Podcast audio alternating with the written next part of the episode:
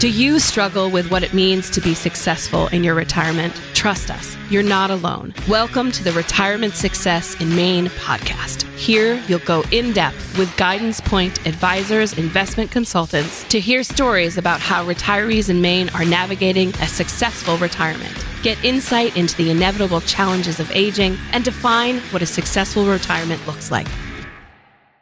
Hi, my name is Ben Smith. I'm joined by the Han Solo to my Chewbacca, uh, Curtis right. Wister. How you doing today, Curtis? I'm good, Ben. How are you? I'm well. I'm well. We're really excited about our podcast today. In our conversations with our clients, we're inevitably sitting down with them and we talk about purpose in retirement. Yeah. And we, we talk about purpose in general. And one of the things that we hear, a majority of, of people we talk to is, I'm not going to retire. Yeah. Right? Is yeah. I'm not going to retire. I love what I do. I really enjoy the work. I really enjoy who I'm with. It keeps me active. It keeps me at the top of my game. Yeah. I'm a better person. I'm a happier person because I am doing a profession and, and that's that's what I like. And you kind of go, there's nothing wrong with that. But it seems like there's a natural push that we're all trying to push people to just get done and, uh, you know, to kind of watch uh, daytime soaps. So that's something where uh, when we're designing the podcast series was we because we've been hearing that. I don't want to even use the word objection of to retirement is this whole idea of I'm not going to retire. And that's a fulfillment of retirement as well in terms of purpose is, hey, this is who I am. This is what brings me the most joy. This is what I like to do. And so at a at a summer party this year, I was talking to a family relative and um, and her name is Bonnie uh, Jean Brooks. And Bonnie is the president and C E O of O H I. And uh, we talked about retirement and she goes, I'm not going to retire.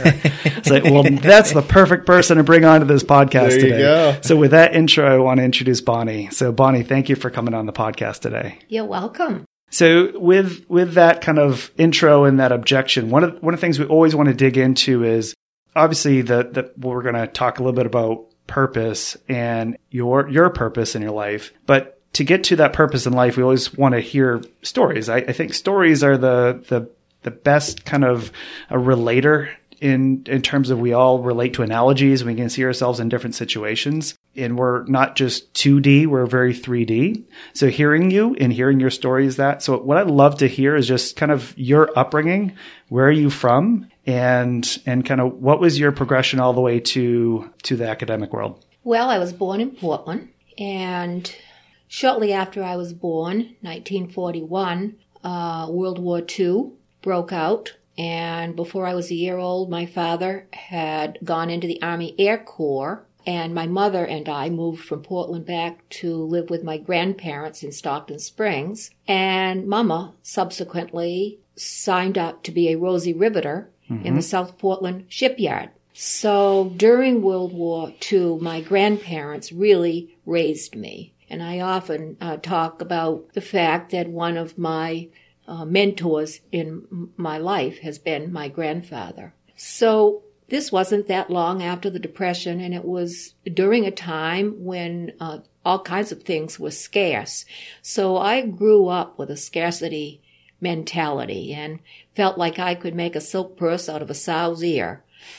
and and your grandparents raising you in that time period, how old were they? Well, let me see. Grammy and Grampy were probably in their forties, I would say. Okay. I have never stopped to really think about that. But I lived with them for the first four years of my life. Yep. And then Daddy came back from the service and we moved into another house in Stockton Springs. And when I was five years old, uh, we had my brother Terry. And then uh, subsequently, Uh, I would think it might have been around when I was nine years old. My parents were having uh, marital challenges. My father drank a lot, and we thought that it would be better if we could just kind of get out of the area and Daddy could get a job in the area he was skilled in, which was really um, machine machining, machine mm-hmm, shop. Okay. So we moved to Wells, Maine, and Daddy worked at the uh, Portsmouth Shipyard.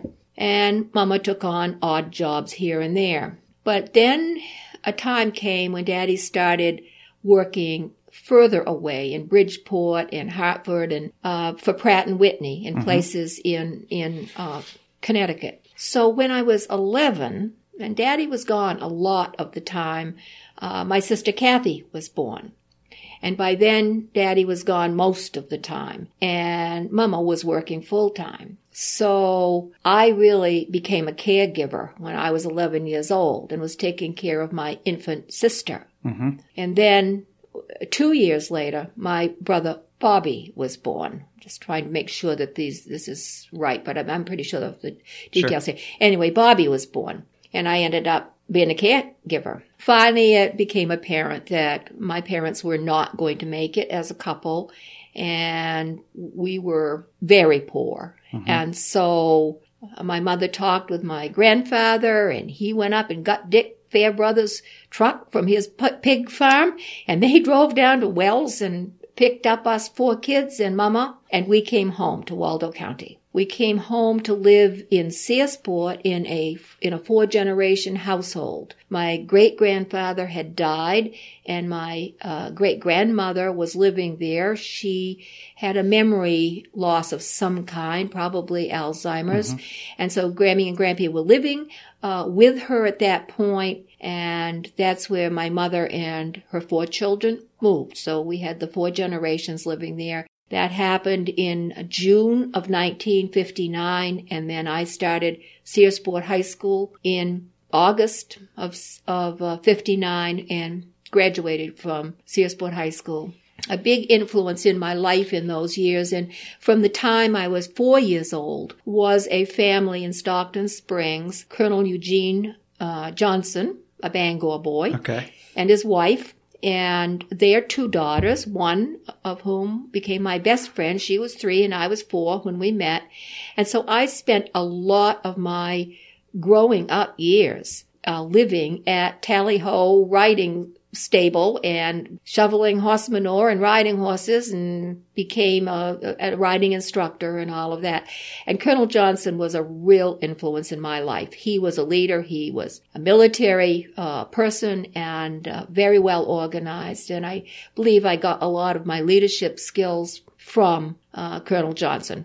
I always like to understand ages of where are, are people when they're making this. So here you have your grandparents taking you and your siblings in, in back to Stockton Springs. And and for those that don't know where Stockton Springs is, so it's Searsport and Belfast, right? So right on the right on the coast there. Right. But talk about the sandwich generation, right? Is you have your great grandmother there, and your grandparents take caregiving to her as they're caregiving to four kids. That's that, right. At that point. So wow, what you hear that term today of sandwich generation of, but not to that extent, right? Is you don't have that level of generational differences. But uh, I guess my, my question really being is Colonel Johnson, in terms of his relationship, obviously, was he a colonel at that point? What was his age and where was he in the military? Yes, he was retired. I, I think that he was in his early thirties when I wow. first okay. met him. Oh, wow. And he had just mustered out of the Army. He had been in the U S Cavalry, and he had mustered out, and he had uh purchased two homes in Stockton Springs. One was what we called Tally Ho, and the other one next to it was Shadow Lane. And they would live in Shadow Lane in the winter and Tally Ho, which was not winterized, in the summer. Mm-hmm. And so I also, one of the things that I didn't mention is that when I was in my sophomore year of high school, my mother remarried to a man that she had met in Wells. And he, it, it was, it's probably true that my younger brother Bobby is his son. Mm-hmm.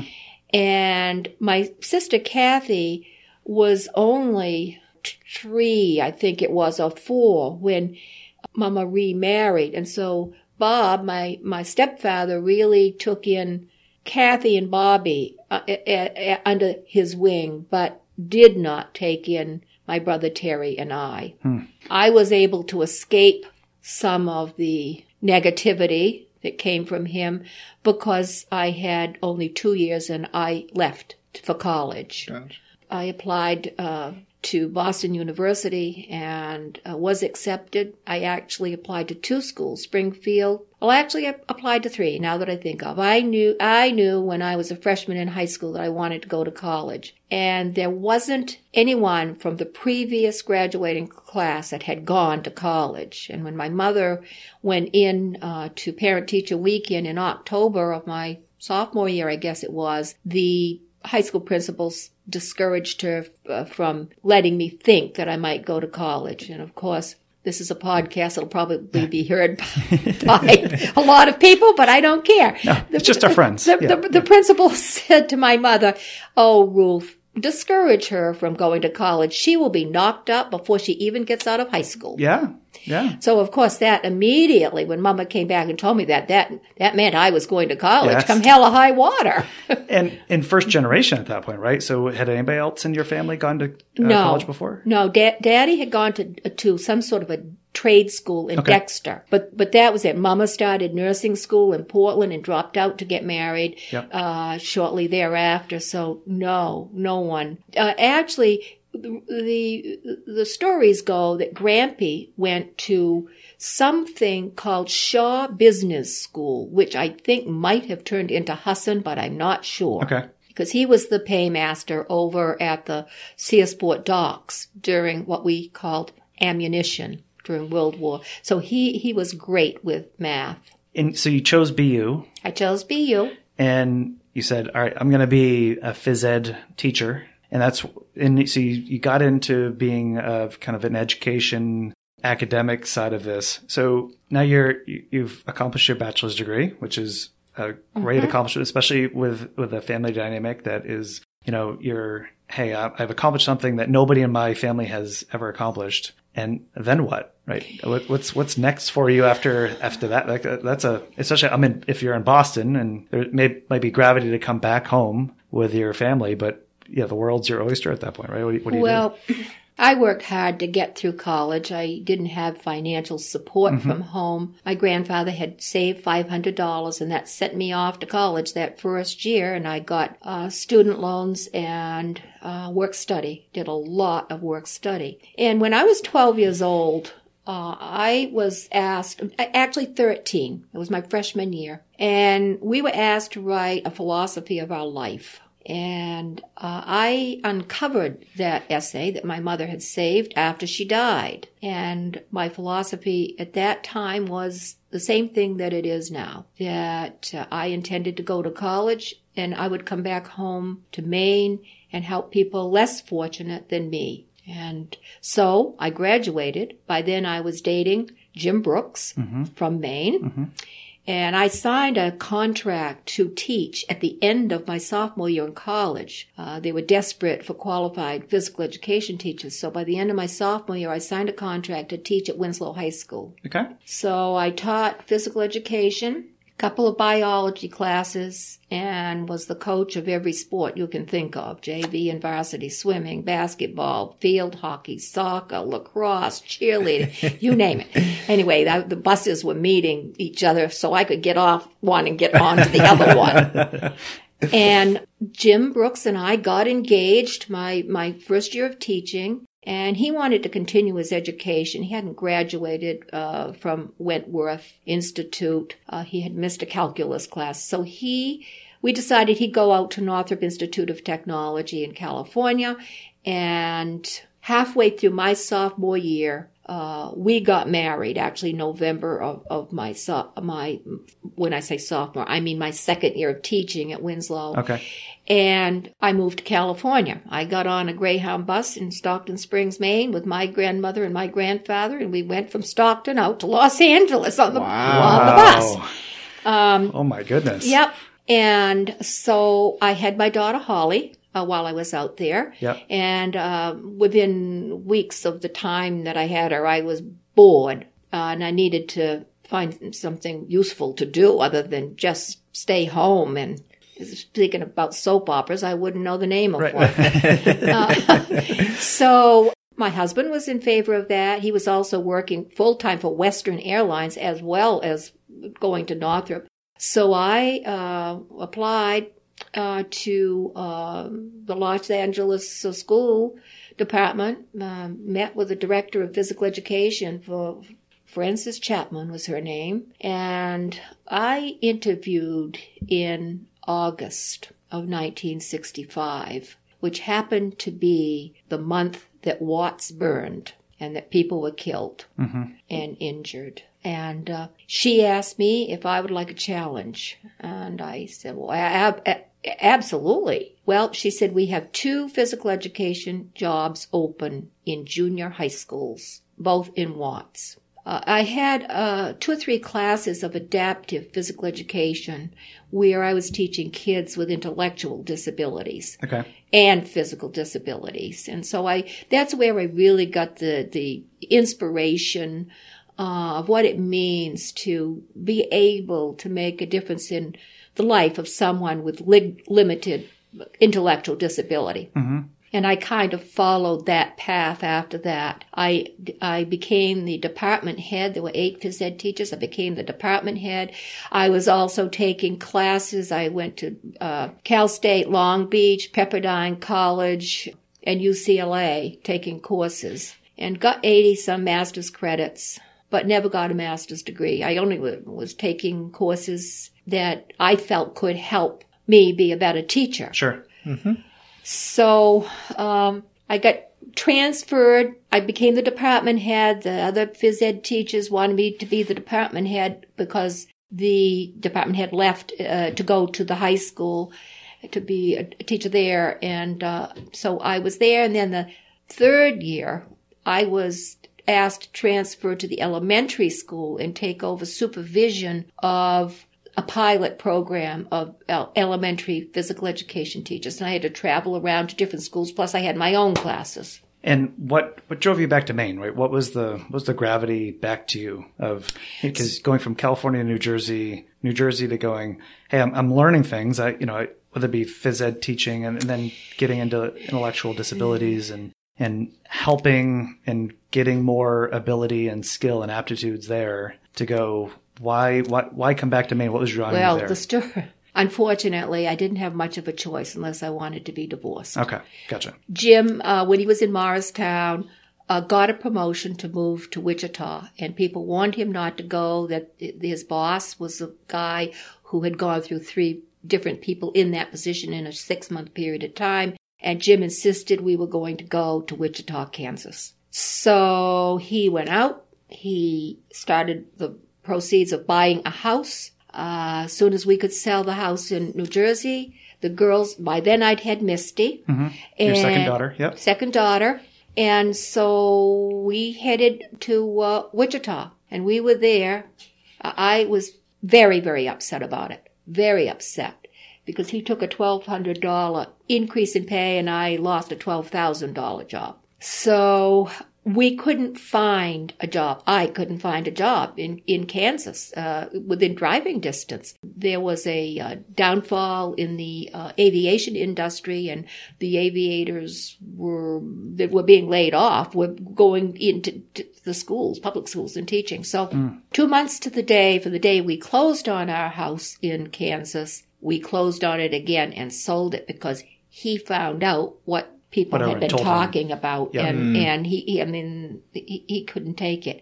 So we went back to New Jersey again and moved in with our close friends, uh, Ray and Dolores Sikorsky. And there's a lot to this story, but uh, we ended up living, uh, wanting to buy a piece of land in Beddington Township that had a riding arena, which was very attractive to me. Mm-hmm. And yes, it had a little apartment attached to it, and it had an occupancy permit. But what we didn't understand after we all moved in and the horses were kicking on the side of the of the bedroom, that it was an occupancy permit for horses. Oh, And oh, wow. uh, the uh, code enforcement officer came and said, you got to get out. So Jim went to Eastern Pennsylvania, bought a tent, and we lived in the tent. Oh, wow. Okay. Well, he was trying to, wow. well, he was trying to, uh, design plans to build a house. And as it was, the code, the codes were so strict there. You, you had to have, en- uh, architects and engineers and so forth. Right. Meanwhile, he was traveling to Morristown, just whizzing around, and they hired him back. Well, I had, we had to move out of the tent, tent because the code enforcement officer came again and said, you can only have a tent pitch for thirty days right. in this township. So by then, Jim said, well, this wasn't, well, I wasn't out of the tent yet, quite. And Jim said, I've been offered a job and I can live anywhere in the East Coast that I want to live, including Maine. I had moved so many times in such a short period of time and handled selling houses, buying houses, and all of that. While that you have your two children. While I had the two kids, yeah. oh, and the dog and the cat, yeah. Yeah. W- which ate the goldfish on the way across the country. And um, so he said, I'll give you twenty-four hours to decide where you'd want to live. And by then I was just plain exhausted. So finally I got a job in nineteen seventy-four at a private school in Camden. It was a residential treatment center for kids with emotional challenges and intellectual disabilities. And I was the phys ed teacher there. Okay. Drove back and forth, back and forth, back and forth. And Jim was flying more and more and more. And it finally came to a point where his and my marriage dissolved. He left in nineteen seventy-seven, the same year as as the private school closed. Okay. Because the owner sold it, and I immediately got a job as the executive director of the Belfast Area Children's Center in Waldo, and worked there for two years.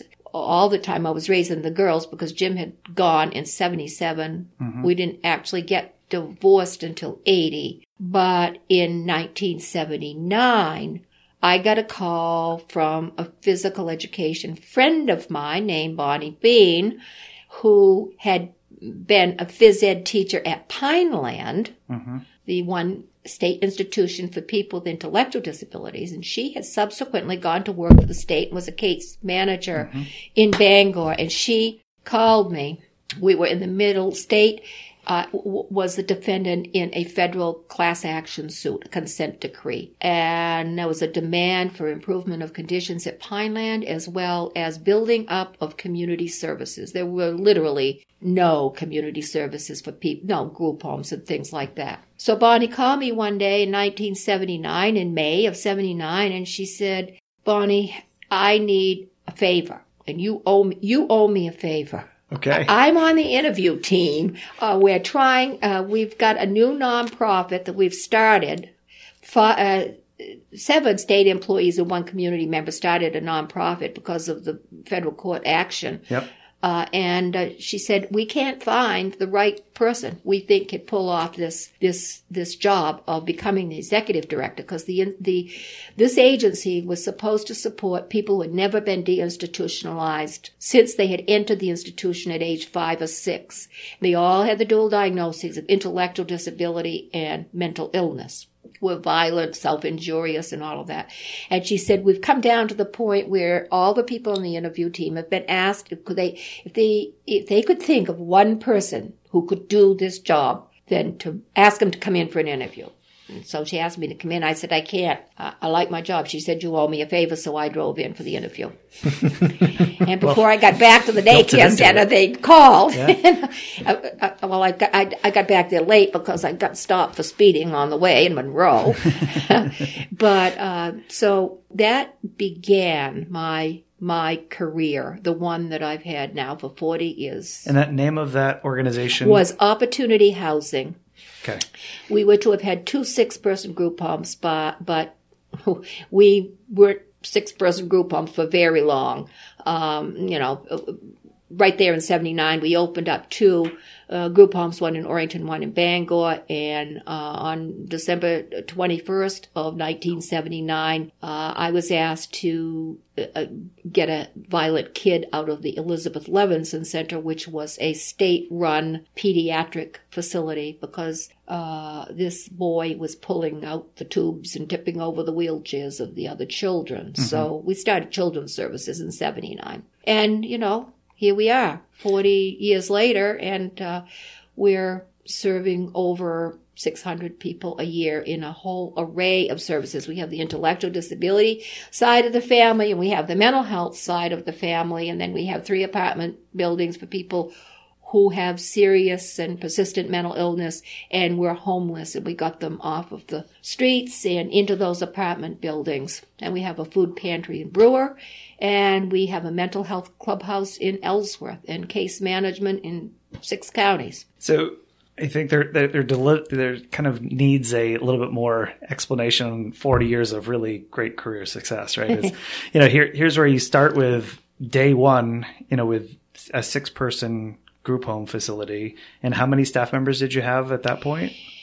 Well, our first office was at what we then called B M H I, or Dorothea Dix, because yep. these people mm. were so difficult that they'd been transferred from Pineland to Dorothea Dix. So my first office was up there, and I hired uh, six staff members. And when we moved out of there, we got to know the people. That was my idea. We don't want to get a group home and, and move six people into a group home who have never been out of an institution and sure. have all these significant reputations. We get to know them on their grounds. They get to trust us. Trust is a big part of the issue. They've been traumatized and beaten and sexually abused and everything else in the institutions. So on October seventeenth, we opened up the first group home, and then we hired a lot more staff. I mean, you had a lot of one-to-one support needs.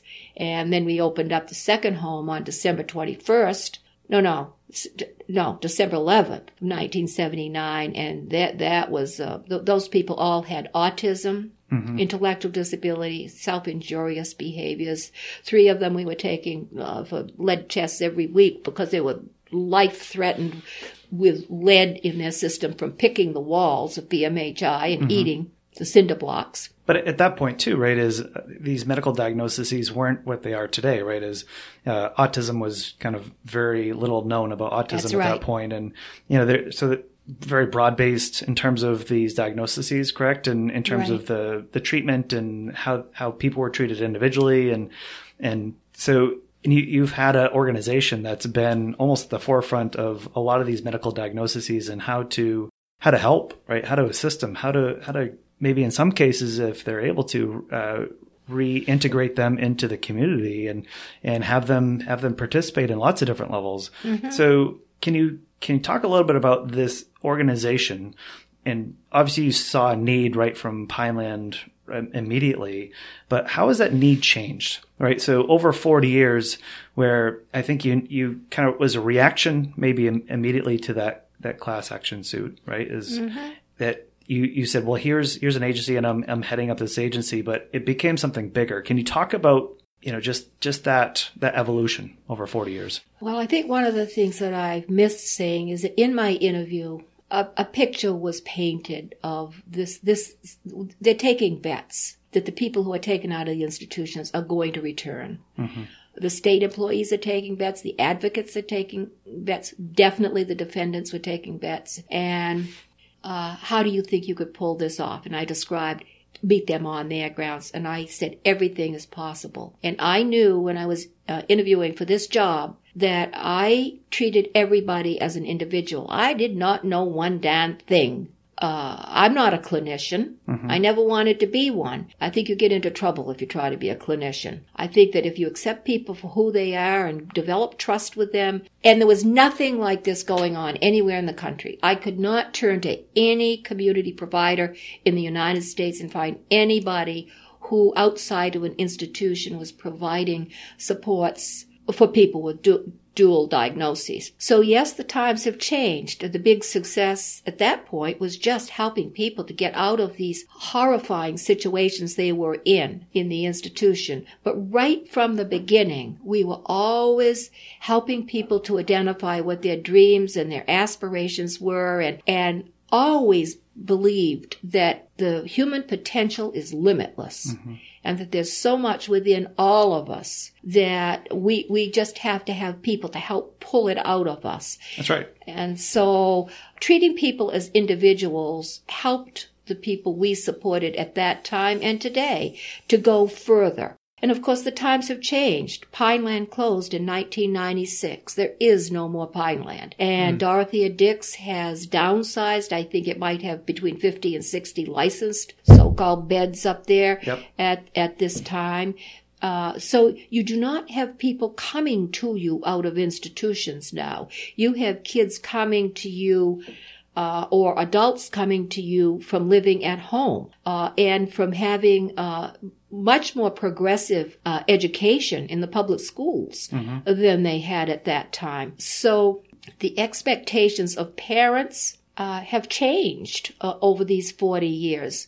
Unfortunately, we, we, we had one class action suit follow the Pineland class action suit, and those consent decrees helped to bring resources into the lives of these people so that we could give them the types of resources they needed to become more independent, more self-determined. But now we have a whole new generation of parents who want something different for their kids. They want, they don't want their kids in group homes anymore. They mm-hmm. want their kids in, in uh, independent living. They want them to maximize the use of technology to assist them with their intellectual and behavioral needs. The conundrum here is that the smaller the environment, the more expensive it is. Sure, yeah. And right now it's we've got about cost, right? two thousand people on the waiting list for services just in intellectual disabilities, wow. to say nothing about people with mental illness. And I have to say that when the community consent decree came to an end in two thousand ten, and I was chair of what was called the Consumer Advisory Board, which was the oversight body of the for the state, there was not one person on a waiting list in two thousand ten. And now there are, in nine years, is that nine? two thousand ten, mm-hmm. yeah, yeah, nine yeah, yeah. years, there are two thousand people. Wow. And a part of that has to do with the administration that we've just finished with. Sure, yeah. Because do more or less, right, is continue to uh, yes. cut, cut funding. And, yeah. yeah. So in regards to the organization today, right, so do you have a kind of back your head, and obviously if you're helping people, six hundred people is what you're saying today is um, uh, individuals that have are receiving assistance through mm-hmm. through O H I. What do you think the cumulative number would be over forty years for, for O H I? Uh, uh, like non-duplicative count, yeah, different yeah, human beings. Yeah, I'd say probably I'd say between three and four thousand. Yeah, so just think about. Especially Maine's a small place anyway, right? Is three and four thousand people receiving help to live independently and and uh, again reacclimate in lots of different ways. And why I'm why I'm bringing that up as a as a number is you start thinking about purpose, and we're talking about the, their own their own purpose, right? Is that hey that they're they're achieving and this. And I love what you, you said and what you, you see at O H I a lot is, is that statement, everything is possible. And I, so I, I worked at O H I in college as well, um, in the training department. So I, I, I saw that every day, right? Reporting to, to work and, and kind of seeing that and everybody living that. And, and it, it always impressed on me that, look, it doesn't matter what, um, what maybe from the outside you see, but it, it's helping people realize their fullest potential. And that, that's a really a, What a what a kind of a blessed mission to have, right? Is to say, hey, I'm I'm I'm looking at every individual person and trying to help them achieve their possible best. And you know, to parallel it to our podcast here, our little project, which is, you know, I, I think we all kind of get to a point in our life, and it could be we start out in that point, or we could we could be in that point in retirement. Is this we all kind of start losing our way a little bit of who are we and what are we about and what is our purpose and all that. Which is why I wanted to kind of go to this point, right? Is this to start talking about this in terms of your career at O H I? It's been forty years, right? And you've had a wealth of experiences that you just described before that. And, and at, at people in their life, they start kind of giving this gravity of, well, hey, it, at fifty-five, you start thinking about retirement, right? Or isn't that what everybody starts saying is like at fifty-five, you guys start thinking about it at sixty and, And you guys just got to get done, right? You just got to get done your professional career. And, and, and that's something that we all just do, which is, by the way, as you know, you've seen a lot of generations with kind of your, your great grandparents all the way through of going, well, retirement's very new, by the way, right? This is not a, you know, this concept of thirty years of living after you get done your professional career is, is very new. But how do you, when people are saying that to you in your role today, where, geez, you have this wealth of experience, you've helped grow an organization for forty years, and I'm sure people maybe directly say it or indirectly say it to you of, well, when do you think about getting done? How do you react to that? How, because I know what we started with this is I'm not going to retire because of, again, what you described of you get a lot of self-worth out of this. I was thinking about this question, and interestingly, I have surrounded myself. I think that this that this is a part of the key uh, to life, a key to the aging process. There are different types of aging. There's the aging of the body. There's mm-hmm. an aging of the mind. There's the aging of the spirit. And I have surrounded myself with young people. And so I'm always, I'm a relationship builder. So I don't know that there's ever been a time when someone has said to me, when are you going to retire? When there isn't someone present at that moment who says, she's not retiring. We need her. She's right. not retiring. Right. And, um, you know, I've been very, very involved in my national associ- national association. I've been the president of our national board twice. I've been, I had a twenty-one year stretch on the board of directors of our national association, everything from the director of policy, vice president of policy, to the president, to everything else. And I am surrounded now at the National Association and at a state association and right at O H I with these young people who, they don't ask me if I'm going to retire. Mm-hmm.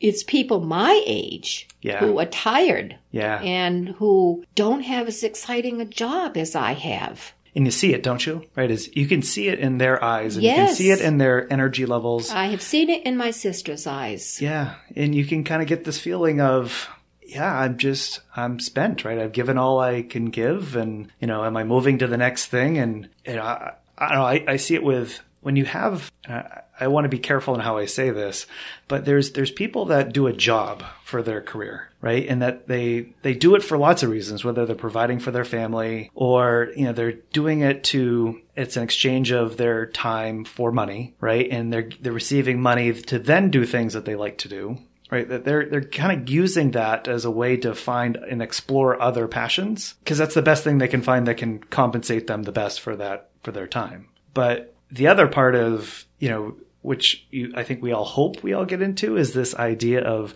this career is my passion, right? This is what I'm placed on this earth to be. And if it's, I'm paid one dollar or a million dollars or negative ten thousand dollars, I would probably pay to, to be this, right? And because it, this defines who I am, yes. and this is what gives me the most purpose. And of course, we're dealing with the retiree mm-hmm. population a lot, right? Is, yeah. is you look at this and, and you're especially seeing it, that pre-retirement. And we're having so many people right now that are fifty-eight years old and sixty, and they're just done, yeah. right? They, you can see it. They're done. They're, they're just, I'm holding on for a reason of, um, to sixty-five. I'm holding on until sixty-two because uh, I'm concerned about Medicare. I'm concerned about Social Security. And I'll tell a quick little story, with, uh, trying to keep it as kind of confidential as possible here. But one lady that came in and we talked to, she was telling the story about, um, and I asked her a question, well, how much of your work do you like right now? And she answered with zero percent. Oh, zero percent. Oh dear. She said, okay, when you come home at the end of the day, what do you like? Um, are you happy? Are you angry? And she goes, Ben, honestly, I'm, I'm upset. I'm stressed right out. I don't like what I just did for the day. And I asked her the question. I've said, okay, what is your relationship with your granddaughter right now? When she sees you at five oh one, and you've come home, what is your relationship? She goes, well, you know, she's of a certain age. Little girls can be annoying sometimes. They're asking lots of questions there. She goes, and I probably snap at her. I said, okay, well, what type of relationship are you having with your family, your granddaughter? Because if she's, say she's eight years old, and you're, if you're trying to get to Medicare or Social Security, say it's a few years out, how many years are you going to be the worst possible version of yourself? Right? In order to get to some arbitrary benchmark, because that's not providing you passion in your life. So those sorts of moments are what really drive me to go, you know, every second we should always be asking ourselves the question, is this the best version of me? And what, what am I here to do? And, and that's where I, I like this, what we're going with this is this conversation about my purpose, right? Is, and, and sometimes it's, you know, my purpose has evolved from something to something else. And that's great too. But when you start getting people that they're just done with work and they're just done, they, they just, and I'm talking about really human stuff, right? Is it's like, they're just, they've tapped out. And, and so what, what I hear you say is, hey, every day I get up, I'm excited to be at work, right? Is I'm excited to be with the people I'm with. I love what I do. I love the impact I'm making. I love the difference. I love, um, surrounding myself with this, and I'm, I'm powered by it and not spent by it. And I think that's the that's the time when I, you know, we've kind of seen from people that are retiring from something is this idea of when they're they're seeing that that quotient reverse, they're seeing that they they don't exit the day and go, I'm really proud of myself. I'm really proud of all the energy I gave. I'm actually happier because of what I did today. And if it's the opposite, I think that's when you know is is kind of what we've kind of seen and experienced. So I just wanted to Uh, you know, whether it be flipping that back to you as, as a, as a thought, but, you know, from our end is there's just so many people unhappy in their jobs. And it's so saddening to me of, well, you know, life is so short that we gotta, we gotta maximize our time and we gotta find that thing. Cause if it's, you know, if it's just, you're just trying to get money in order to do something else. Well, you know, I don't want that person to have a negative relationship with their granddaughter for thirty thousand dollars, right? What is that worth? Yeah, way worth way more than that. Who would ever have that trade-off if you actually put it in those terms? So, you know, I, I wanted to just kind of flip. It's not really a question. It's a statement back to you, but I wanted to kind of, uh, kind of have that conversation with you. Well, I really am blessed in the job I have because the things that I love to do are, are part of my job. Mm. Uh, so, for example, my granddaughter, speaking about granddaughters, mm-hmm. is in Washington. Mm-hmm. She works for Congress. Mm-hmm. Now, because of the travel that I do in my job, I see Elizabeth far more than I would if mm. I if I wasn't traveling. Right. I just uh, spent a week in Moldova mm-hmm. studying, visiting with people with disabilities in in, in, in little tiny poverty-stricken villages. But what did I do when I left Moldova? I flew into Washington, D C for a policy summit and had dinner two different nights and spent an afternoon with Elizabeth. Right. So in the work that I do, relationships are very important to me. Family is very important to me. And I love travel. Yep. And I get to do all of that. And I think it's a difference when you're speaking to a retiree, whether that retiree is the boss or is not the boss. I've built a team at O H I, and so we have a great succession plan. If I were to drop off the face of the earth today, we know with board approval yep. who's going to be the next C E O. We have a lineup of people who could be the C E O. Yep. No, they're not me. No, nobody is anybody but themselves. Yep. So I go home happy. Every night. I go home exhausted because I'm working as many hours a day on average right now as I did when I was started this job. Mm-hmm. I've always mm-hmm. worked hard. I love to work hard. Mm-hmm. Uh, and I've got a good situation at home. I've got, well, I've got my sister mm-hmm. and brother-in-law right around the corner from me down on Cape Jellison. And now I've got my daughter, Misty, who is a harder worker than me, mm-hmm. uh, and her husband, Dan, around the other corner. And we talk every day. And then I've got Holly and Matt down in Rhode Island, the parents of Elizabeth. And Holly and I talk every day on the way to work. Yep. So I've got family. I've got my, my brother Bobby in Prospect. I see him every Sunday. And my brother Terry at Litchfield, I don't see quite as often. But mm-hmm. I've got my family all mm-hmm. around. And my grandson Noah uh, is a junior at N Y U. I don't care what kind of a job I would have. I wouldn't be... I could be retired right now, but he doesn't want me at N Y U. Right. He's got too many fishies frying there at N Y U. Right. So, so, you know, this is, I love what I do. And, and, you know, to tell you the truth, when I, if, if I ever have to fill out an application of any kind and ask for income, I don't know. I have to get on the internet and I'll bank our savings and look up what I'm making because right. I don't, you know, it's, right. not, it's not important to me. And I go home every night and I go home to two very stable creatures. Mm-hmm. One is my partner, Damien, who mm-hmm. doesn't make any demands on me. He's not the least bit threatened by a strong woman. Mm-hmm. Uh, and he is incredibly bright. And uh, he's a veteran. Mm-hmm. And my one hundred eighty-five pound Saint Bernard. Yes, Bruno, nothing my dog. That, right? Yeah. So, well, and I think what, what I want to just kind of commend you for, right, is being thoughtful to almost the audit of your time, right? Is, is that there, it's easy to just kind of get in a habitual pattern, right? Of such over forty years of, hey, I, I kind of get into a pattern of what my role is, and it, it can feel not new. It can feel, um, routine and boring after a while. Then you lose your passion for it because maybe you're not reinventing yourself. from years ago, and probably when I was in college, uh, I, I'd done an interview with you, and we, I think it was like an M B A program class that we we had, and I had to uh, talk to our class about it.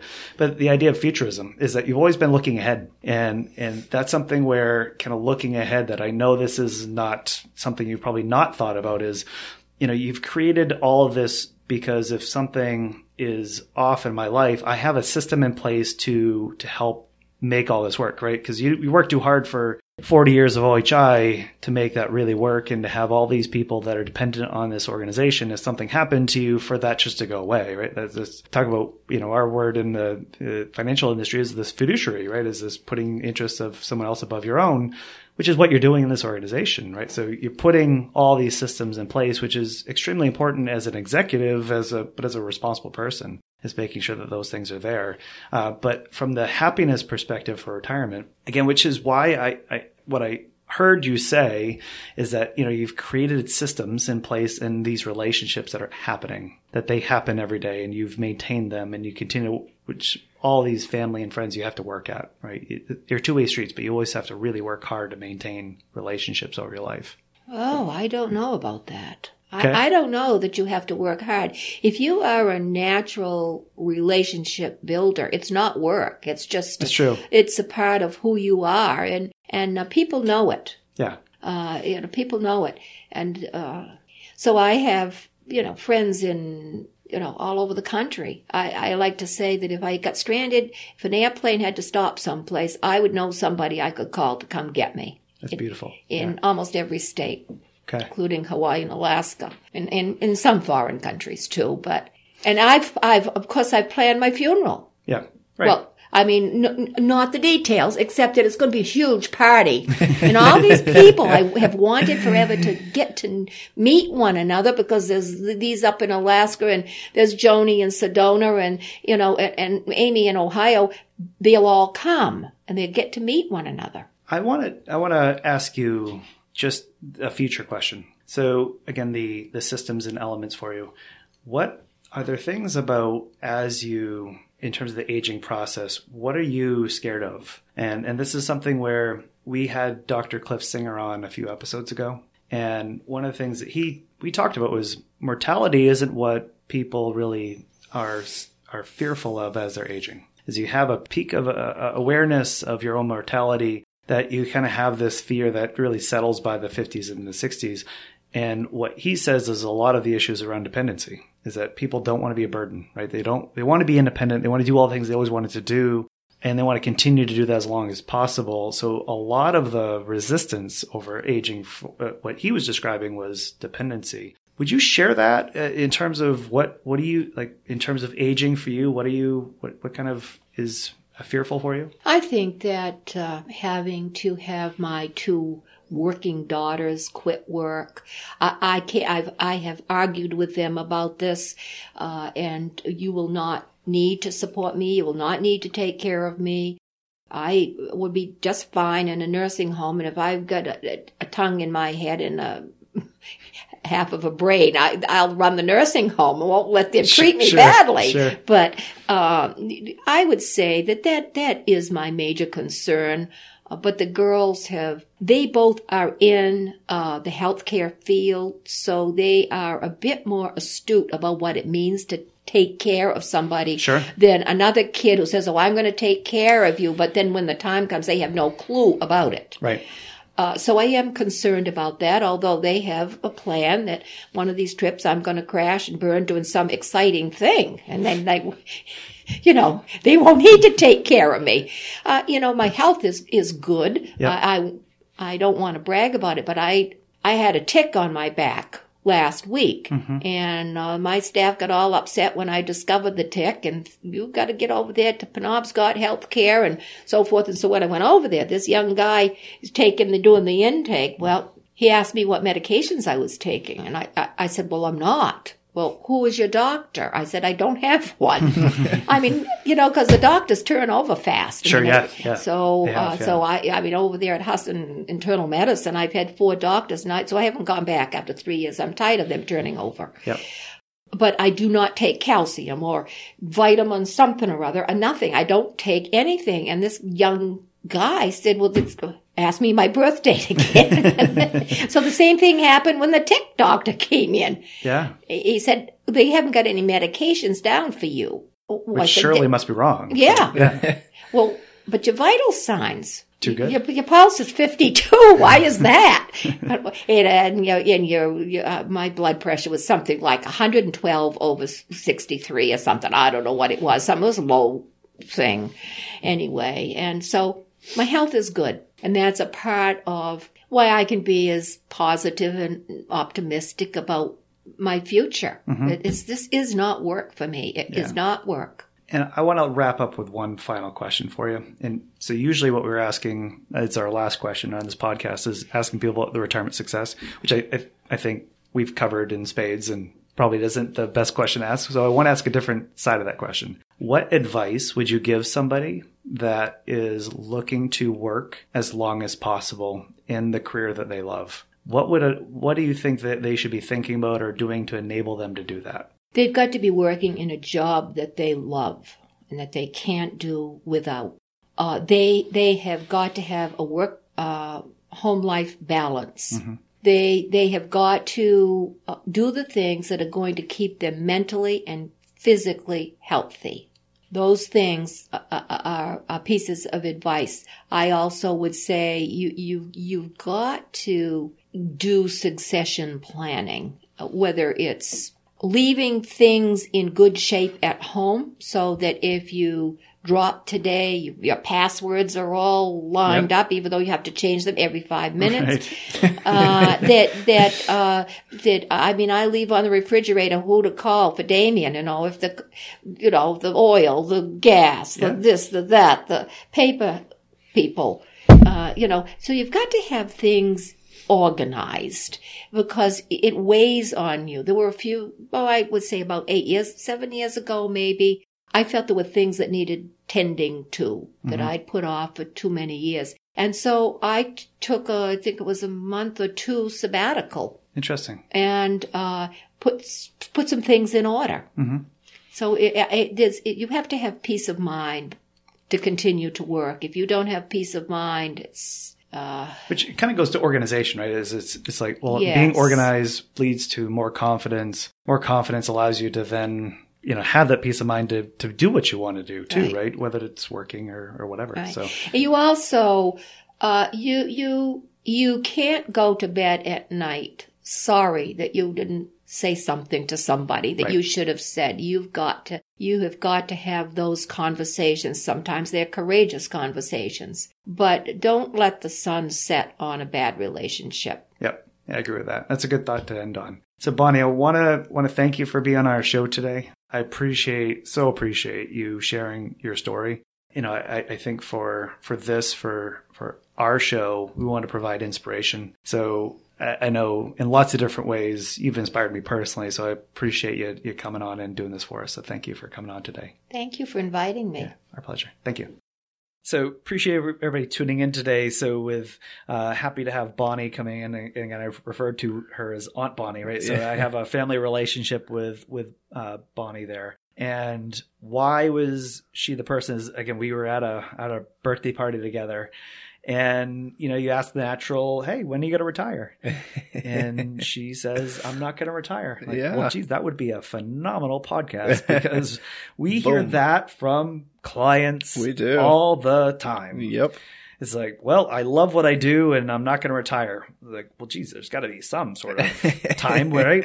No, but really, when but are you really, going to retire? Yeah. When is that going to happen? So there's this kind of natural gravity that pushes people to eventually get done their position or their yeah. job or their vocation or that sort of thing. And again, the, the purpose of our podcast is about purpose. Well, you know, you we, we go through that entire conversation with Bonnie mm-hmm. and you go, I completely one thousand percent understand her purpose. Right? Yeah. Is yeah. being part of O H I and helping people with mental health and uh, mental disabilities and growing that that organization to to help the, that population and really, and she you can just tell she bleeds it. She mm-hmm. cares with all of her essence of her being which is what I've really loved about her my entire life. Yeah. Is, uh, is kind of seeing her having that purpose. There's no wavering. There's no um, other things she'd a- rather be doing in her life. Yeah. There's no, no kind there's... of, that's it. Yeah. So for me, that was that was kind of why I wanted her on the show today, and, and I really appreciated her uh, telling that story like only she could, mm. um, and and hopefully you all uh, hearing that today got something from that too. Yeah, it uh, you know it it was certainly interesting for me to sit here because um, you know I've heard of Bonnie a lot from you, Ben. Yeah.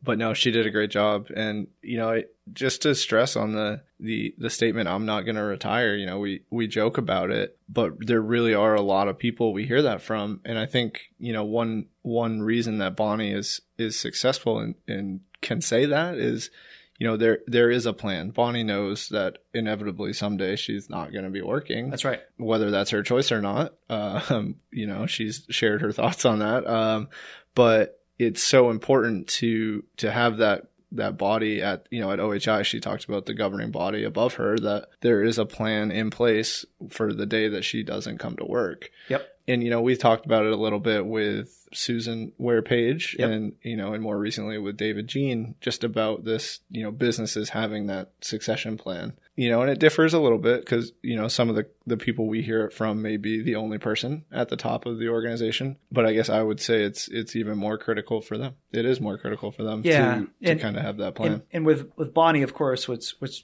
interesting about, you know, she's a, a part of a nonprofit, right? Right. So they have a board of directors and they have people that are independently thinking about the organization and these sorts of situations. Mm-hmm. So there's a natural forcing uh, the leaders yeah. to think about that, right? right? Is that, mm-hmm. hey, you got, what are you going to do when you're not here anymore? Right. Right. You, there, this is going to be a day and we need to have a plan in place.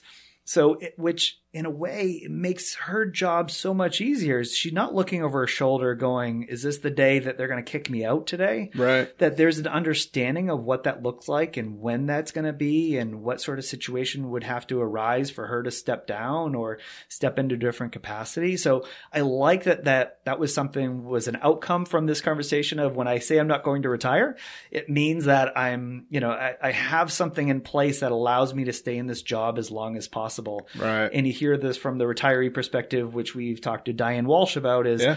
you know, my purpose is I want to stay in my home as long as possible. Well, you have to do things to your home to allow you to stay there. Right. It's the same thing with a job. Yeah. Right. Yeah. And again, this isn't a job. This is her purpose and her it's passion her, and her yeah. career. Yeah. So uh, yeah, that was, I, so I think a good takeaway for the, for those that are listening today is, hey, if I'm an owner, and I might be the only person that is, I'm a one person owner in a company and that's all we do. And, you know, I'm the, but having that, so if something happens to me today, that there's a kind of this living will, like what Rachel and Joy talked about mm. from Redmond Winchell. Yeah. This kind of things happen. Here's where the keys are. Here's how the payroll gets done. Here's all my responsibilities and it'll be taken care of that way. So pretty cool. Yeah. Uh, For those listening, again, if you want more resources and to figure a little, or hear a little bit more about uh, Bonnie's story and O H I, uh, we will have links to O H I and Bonnie uh, through our blog. So you can go to blog dot guidance point l l c dot com backslash number eleven. This yes. is eleven. Ooh, we've made it past the ten mark. That's right. We got wow. we got to double digits and kept going. Yeah. So you can go there uh, and find more information. Uh, we appreciate you tuning in. Hopefully got something out of today and looking forward to next time.